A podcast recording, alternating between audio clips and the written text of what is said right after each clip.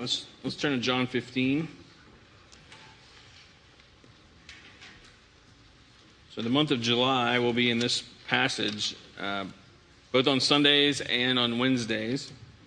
And uh, Wednesdays will be and we'll be diving a little bit more deeply into the uh, imagery here that Jesus uses and um, some of the more practical things. On Sundays, I'm going to tackle some of the maybe um, more like strange parts of the passage, uh, or maybe misapplied, misused, misunderstood, that, that kind of thing, because it's in some senses it's really straight ahead.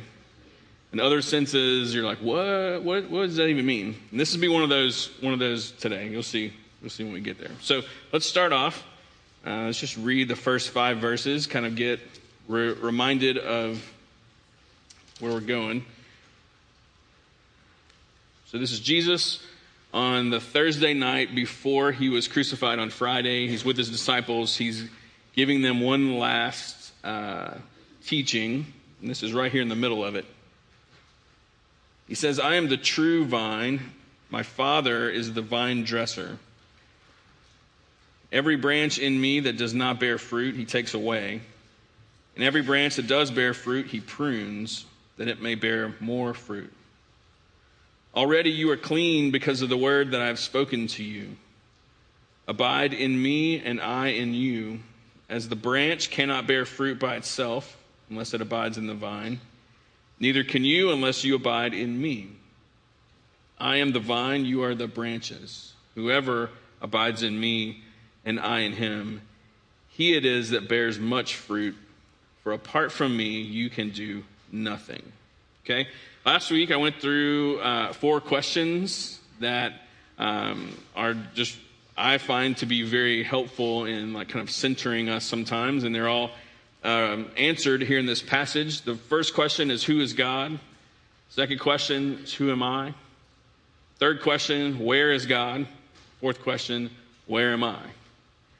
And in those times when you like you're kind of losing your bearings, you can walk yourself through those questions. So, who is God? Well, He is the He's both the true vine in this in this imagery the, of a vineyard. He's He's the true vine. He's the He's the source. He's what uh, like the, the vine like digs into the ground and draws up the nutrients and life and feeds into the branches. Like He's the source of uh, of, of everything. And the, God the Father is the vine dresser, He's the master gardener who knows exactly how to get the most fruit out of the vineyard. He knows how to, uh, how to water the vineyard and how to, um, at times, put rocks and other kinds of things to kind of put some stress on the vine, which actually uh, produces like sweeter grapes in that way. And uh, he knows what to prune, he knows what to cut back.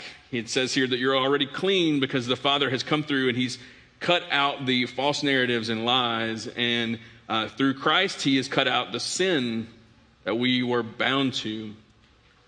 So, who is God? He's the holy, loving, omniscient, omnibenevolent, uh, eternal, infinite God. That's who He is.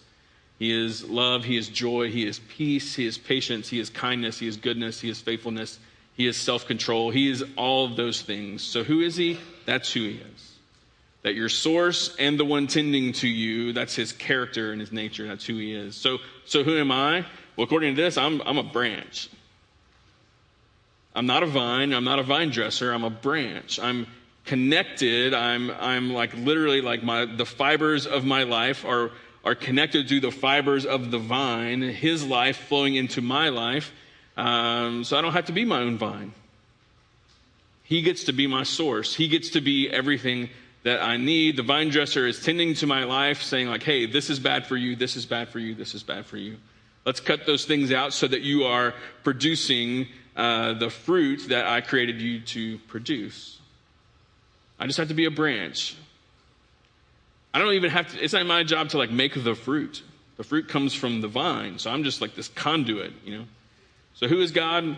He's the true vine. His Father's the vine dresser. Who am I? I'm a branch. Where is God?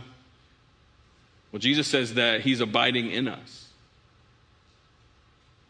So where is God? He's here. He's in inside of me. He's also all around me. That he is close enough for me to be attached to him and the vine dresser close enough to come into my life and prune what needs to be pruned. Where is God? He's right here. Here around us, here within us. And so where am I? Where I'm he's in me and I'm in him. He says abide in me and I in you. That's how it works. So where is he? Well, he's right here. Where am I? I'm right there with him. He would say the same thing. I'm also interwoven with a bunch of other branches, which are all you guys. Like I'm a part of a cluster of branches. I'm a part of a vineyard that we together are all linked. The thing we have in common is the true vine, and the vine dresser can tend to all of us. They're none of us more important than the others. And here we are producing fruit so that the world can be blessed. In Isaiah 27, there's this part of the prophecy that says this, says in this is verse 6 In days to come, Jacob shall take root. Israel, which we are now a part of, Israel shall blossom and put forth shoots and fill the whole world with fruit. That's like Christ has come. He is the new Israel. He is the true vine. We are the vineyard that he is making to fill the whole world with the fruit of God. That's that's what's going on here. So here Jesus gives this inc- incredible, beautiful, like metaphor, analogy thing that people have been writing about and studying and being blessed by and challenged by for so long. And I think a part of it is he's like, he's talking to his disciples in the moment, right? And he's probably like, hey, you're going to, there's a lot about to happen. A lot has happened this week, a lot is about to happen. Let me give you, give you something you can grab onto. Let me give you something that you're familiar with. Let me give you some kind of comparison that you're going to like not only be able to remember, but as you go about your lives, like there were vineyards everywhere for them. I think here in Louisiana, he'd probably use trees, oak trees and cypress trees and all the trees that we have. Something that every time you see it, you're like, oh yeah, that's God. And that's me. And that's us. And that's what we're here to do. And so right after this, he says this. Look at verse 6. If anyone does not abide in me, he is thrown away like a branch and withers, and the branches are gathered, thrown into the fire, burned. What? That's a very different sounding verse at first, right? Like it sounds like he's being very encouraging and stuff. And he's like, and if you don't abide in me, I'm going to burn you. That that is what happens. It sounds like Jesus took like a hard left turn or something. And so this verse, is, now you can see why you don't want to like, let's throw this into the community group, see what everybody thinks about it, you know? So let's talk about, let me, well, I'll do talk. I'll talk about this verse for a little bit. Been studying it this week. So a couple of things that were very helpful for me, because at first when I read it, I'm like, did he just go from talking about a, like a vineyard, this beautiful thing, and then talk about people going to hell? Is that what he did? And then he jumps back into the other thing? Like, did he like jump tracks on us real quick? It seems like that way at first.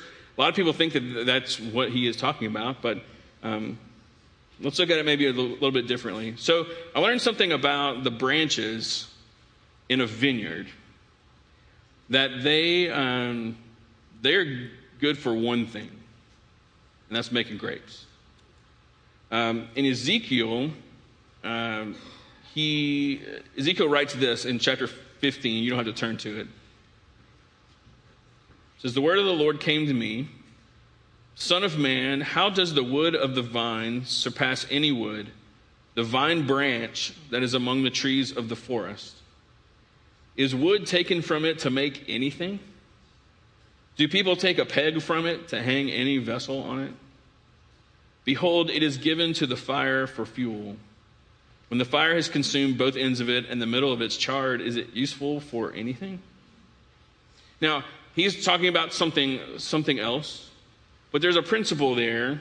And apparently, in, in the ancient Near East, it was just known that, um, like, if you, like in this example, if you wanted to put a peg onto the wall to hang a pot from or your coat from or something like that, you would not use the branch from a vineyard to do that.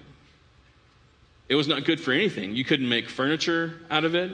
You couldn't make I don't know what else, a club out of it. I don't really know what else you would make back then. Uh, but he's basically saying, like, hey, this is like the worst kind of wood. He even starts off when he says, like, it's basically saying, um, how does the wood of the vine compare to other kinds of wood in the forests? You just, you couldn't, you can't build with it? And think about it. I think about like muscadines and those kind of vines, like they're, they're not strong. They really have one purpose.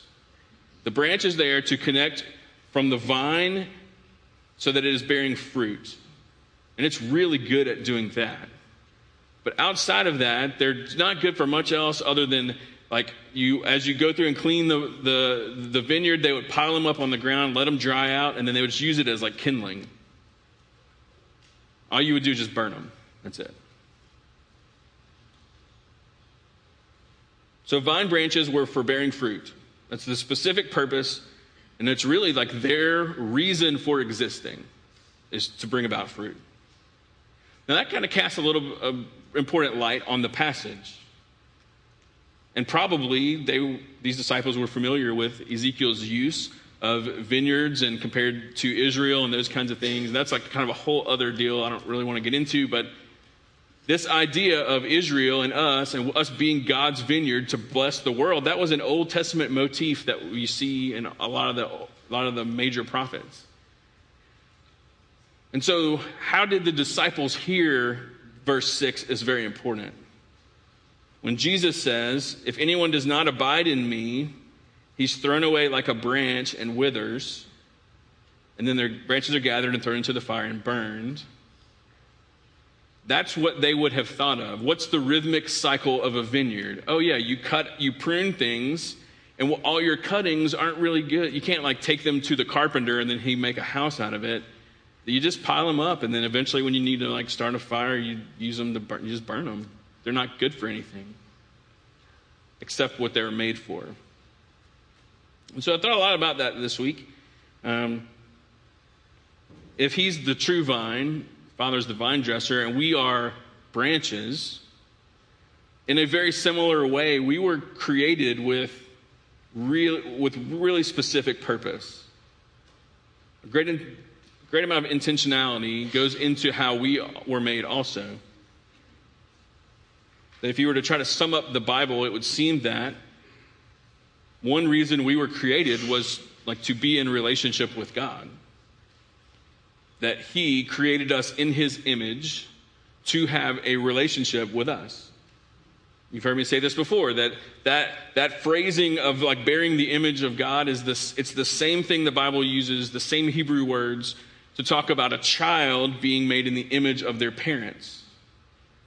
And so when we talk about being sons and daughters of God or being siblings with one another, that's not like just some cute analogy or something that makes us feel warm and fuzzy. That's that's the Bible talking to us and saying, no, like God intentionally created his kids in his image, just like we create kids in our image. And so, what's, what's our purpose? If the purpose of a branch is to bear fruit, what are, what's our purpose? Our primary purpose is to know and enjoy God forever. Right? That's, I mean, saints for hundreds of years have been using that exact phrase that that is that is the chief end of man, to know God and enjoy Him forever. That, that relationship, that is our purpose. Just like a branch's purpose is to bear fruit. It doesn't stop there, though. It's not about just knowing Him. It's also about knowing one another. Like He, He has created a family for us to like be together and to know one another. And that's, that's a part, that's one of the reasons why we do things like community groups is to know one another and to walk together through all the seasons of life. And we don't do it to like give us something more to do. We got plenty to do. But it's a part of us knowing Him and knowing one another and being known by one another. It's a part of our purpose as branches. And then, and then, so like, if God had created us with that intention of like, or the Father and Spirit said, let's make man in our image, let's create a family.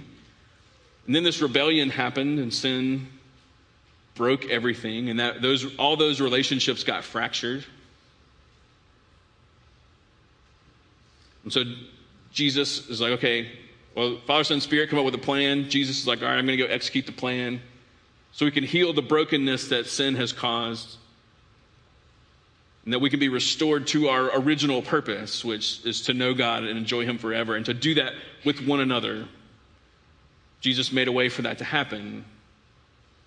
Faith in Him is, the, is how you become a part of that. And, and a, a part of the plan in terms of our purpose is not only to know God and to be known by God and to know each other and to be known by each other, but in response to that brokenness of sin, there's another purpose that has come in to the mix. And that's us being the, being the kind of people who bring heaven to earth, who bring heaven to the workplace and heaven to the home and heaven into our conversations and heaven into our, our speech and our countenance and heaven into everything in such a way that we are going out there, we are blessing, we are nourishing the earth, we are welcoming other people uh, into the kingdom of God, into our own family. We're inviting people out of a life of death and into a true life in Him that we are created in.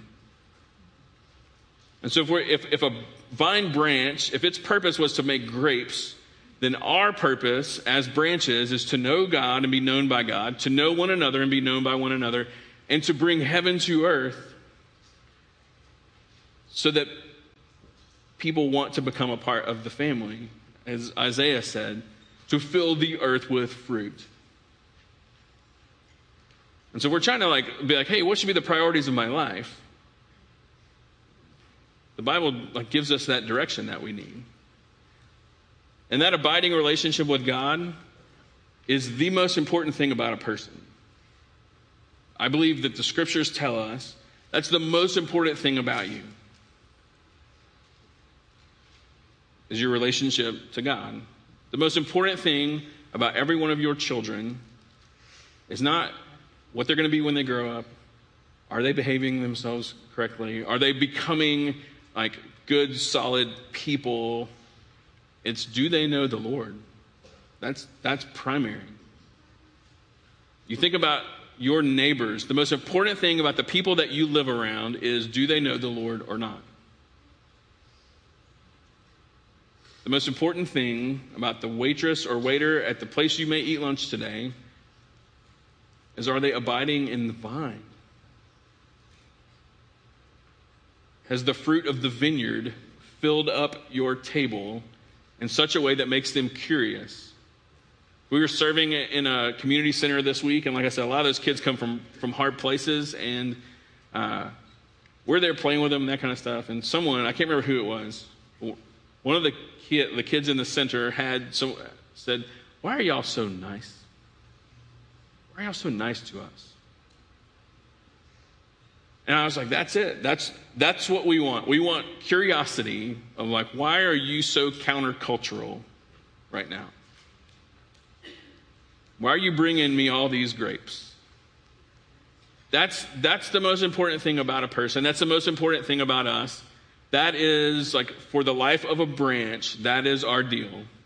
Abiding in the vine, being tended to by the vine dresser, in such a way that our healthy lives produce the kind of fruit that make people curious, that invite them into the vineyard, and like, hey, you can also be a branch. That's that's what we're going for. So, back to the verse. Look at verse 6 again. Jesus starts off verse 6. He says, If anyone does not abide in me, he's thrown away like a branch. He goes on to talk about it. So, who, who is he talking about here? Anyone who does not abide in me. There are some out there who think that he is talking about people who reject Jesus, people who do not know the Lord, um, people who are still uh, dead in their trespasses and sins. And some think that he is, when he talks about being burned in the fire, he's talking about the like judgment day moment. And those folks are, I'm not saying that they are absolutely wrong or anything like that. Uh, I think there's good reason that like, maybe that is what Jesus is saying. I personally don't hold to that. Um, I do, I do believe that there is uh, like that, that is like a real thing, and that's a much bigger topic that I'm going to tackle in a few little side tangents today.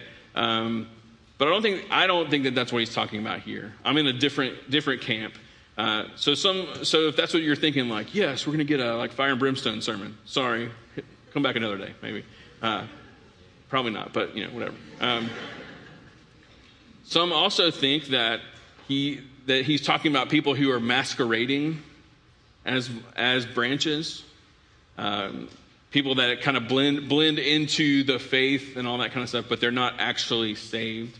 Um, I don't know that he's talking about that either. Uh, neither of those really make sense in context. If you pulled this verse 6 out of the previous verses and the following verses, then maybe those things kind of make sense. But he's talking about this vineyard. And when you look at what he's just said and what he's about to say, this seems to point to something else. This seems to be more of, if you look at the end of verse 5, what's the last thing he says in verse 5? Apart from me, you can do nothing.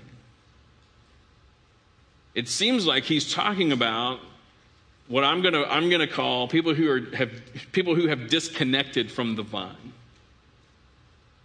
People who at one time were connected that are now disconnected. It seems like an extension of him saying, Apart from me, you can do nothing. Apart from me means you're not abiding in me, and anyone who doesn't abide in me, they wither. And then they don't fulfill the purpose for which they were created.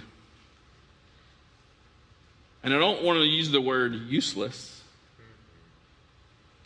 because that's the wrong word.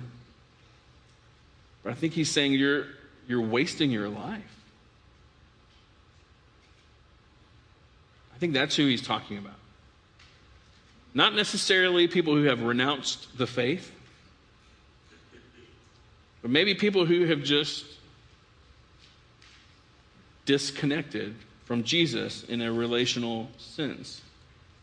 I think he's saying disconnection makes you withered and it makes you fruitless. And when you disconnect, you're just kind of wasting your life.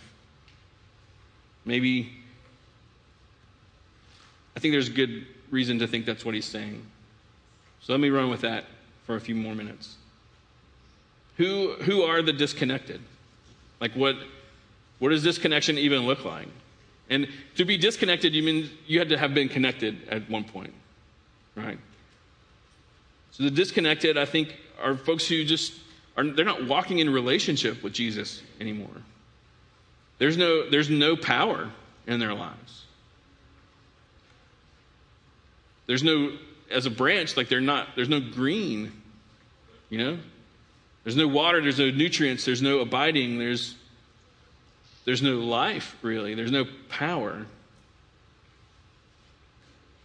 Maybe you're like, you disconnected, but you're still interwoven into the branches. So you're still existing among everyone. You're still showing up for stuff.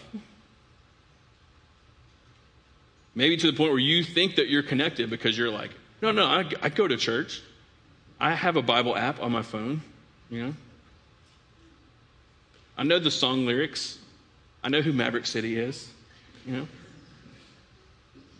You're caught up in the branches. That's your community. That's your that's that's the part of your of your rhythm, but but you're not connected to the vine. And so you're a disconnected branch that's so woven up in everything. You're looking around being like, man, there's fruit, there's life, there's all this kind of stuff happening everywhere else. But if you're being honest with yourself, you are withering and you know it. You don't like it. You, know, you hope no one else notices. In fact, you go to great lengths to keep it hidden.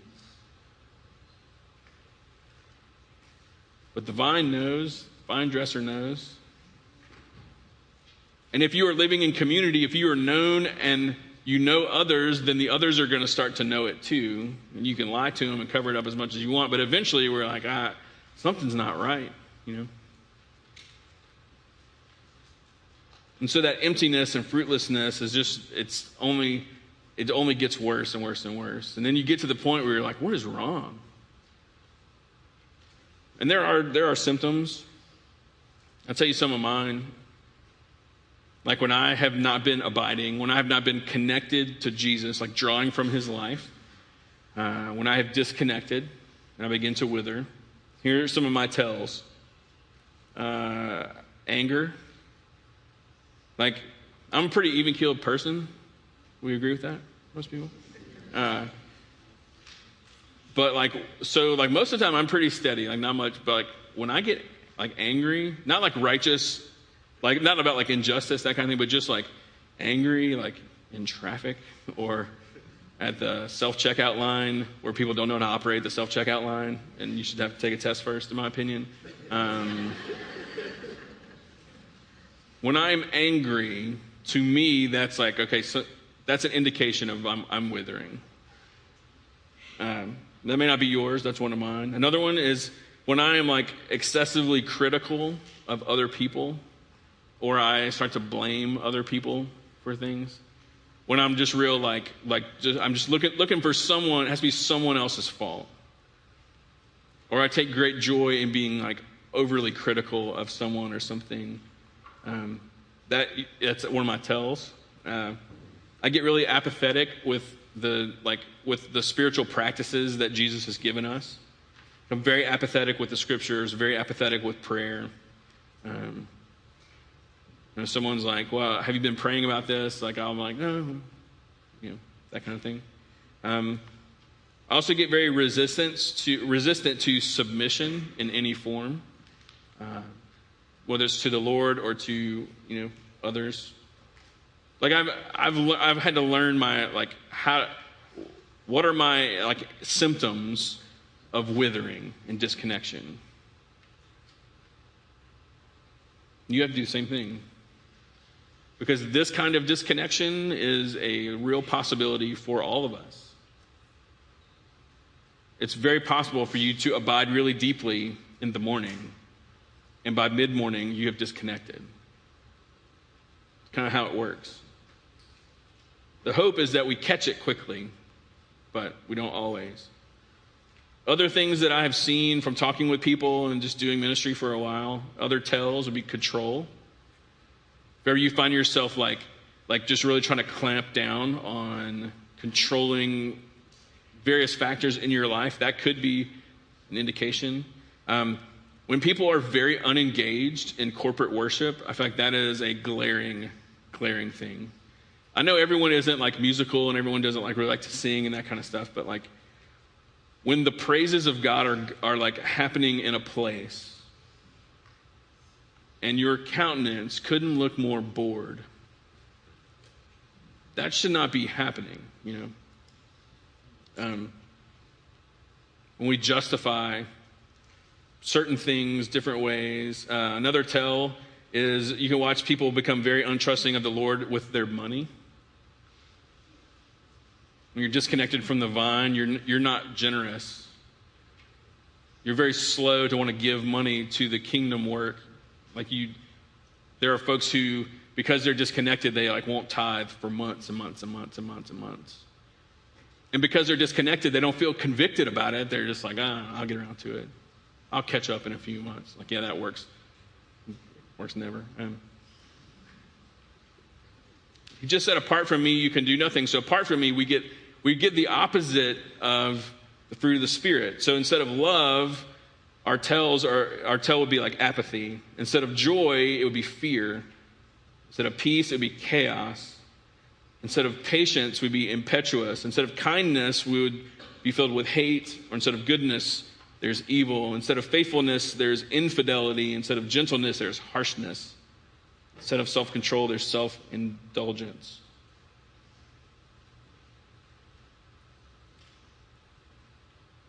So much of it can come when, when you start to think like, man, I, I remember when, I remember when I used to sing my heart out. I remember when I would fill up journals with prayers. I remember when I was hungry for the word. I remember when I could not wait until I made enough money to be able to be generous with it.